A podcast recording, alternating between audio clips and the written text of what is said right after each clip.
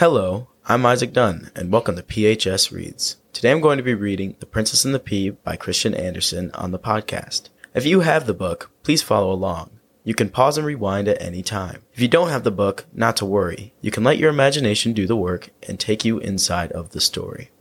Once there was a prince who wanted to marry a princess. Only a real one would do. So he traveled through the world to find her, and everywhere things went wrong. There were princesses aplenty, but how was he to know whether they were real princesses? There was something not quite about them all.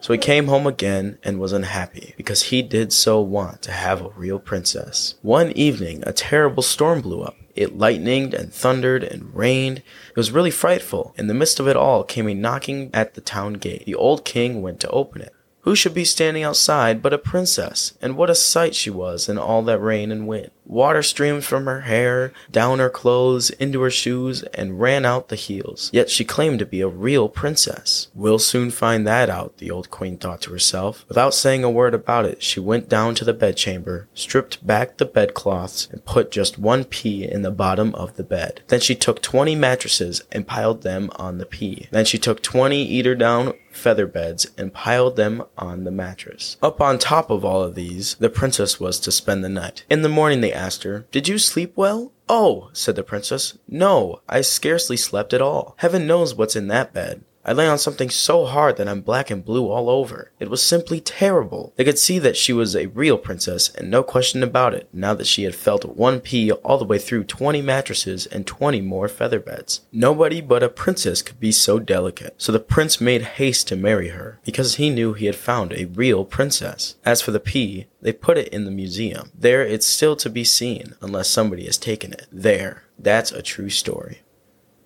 That was The Princess and the Pea by Christian Andersen. And once again, I'm Isaac Dunn. I hope you enjoyed this episode of PHS Reads. We look forward to the next chapter and story. In the meantime, keep reading.